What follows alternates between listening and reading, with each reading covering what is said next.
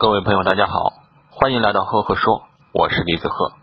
今天跟各位分享的管理小故事叫做《小狗战斑马》。说在这个非洲大草原上，有三只瘦弱的小狗正在和一只高大上的一个斑马进行一场生死搏斗。可能从搏斗的情景来看，三只瘦弱的小狗很难是强大的大斑马的对手。但是实际情况却是一只小狗啊。把斑马的尾巴咬住了，任凭斑马的尾巴如何甩动，它死咬住不放。另外一只小狗呢，咬住斑马的耳朵，任凭斑马如何摇头，也绝不松口。第三只小狗呢，稍微强壮一些，它咬住斑马的一条腿，任凭斑马怎么样踢，一点也不敢倦怠。过了一会儿，在三只小狗的齐心攻击下，庞然大物的斑马。终于体力不支，瘫倒在地，成为三只小狗的盘中餐。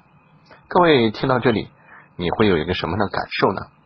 那通过这样一个故事啊，我在这里给大家分享一下我的管理心得。其实只要措施得力，麻雀撞坏飞机。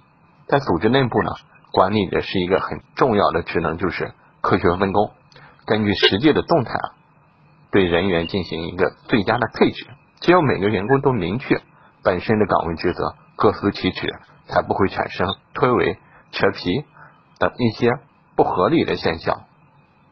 相反啊，如果队伍中有人滥竽充数，给企业带来的不仅仅是公司的损失，还可能导致公司的效率整体下滑，甚至在激烈的竞争中就会像斑马一样，突然之间就倒下来了。好了，今天的分享就到这里。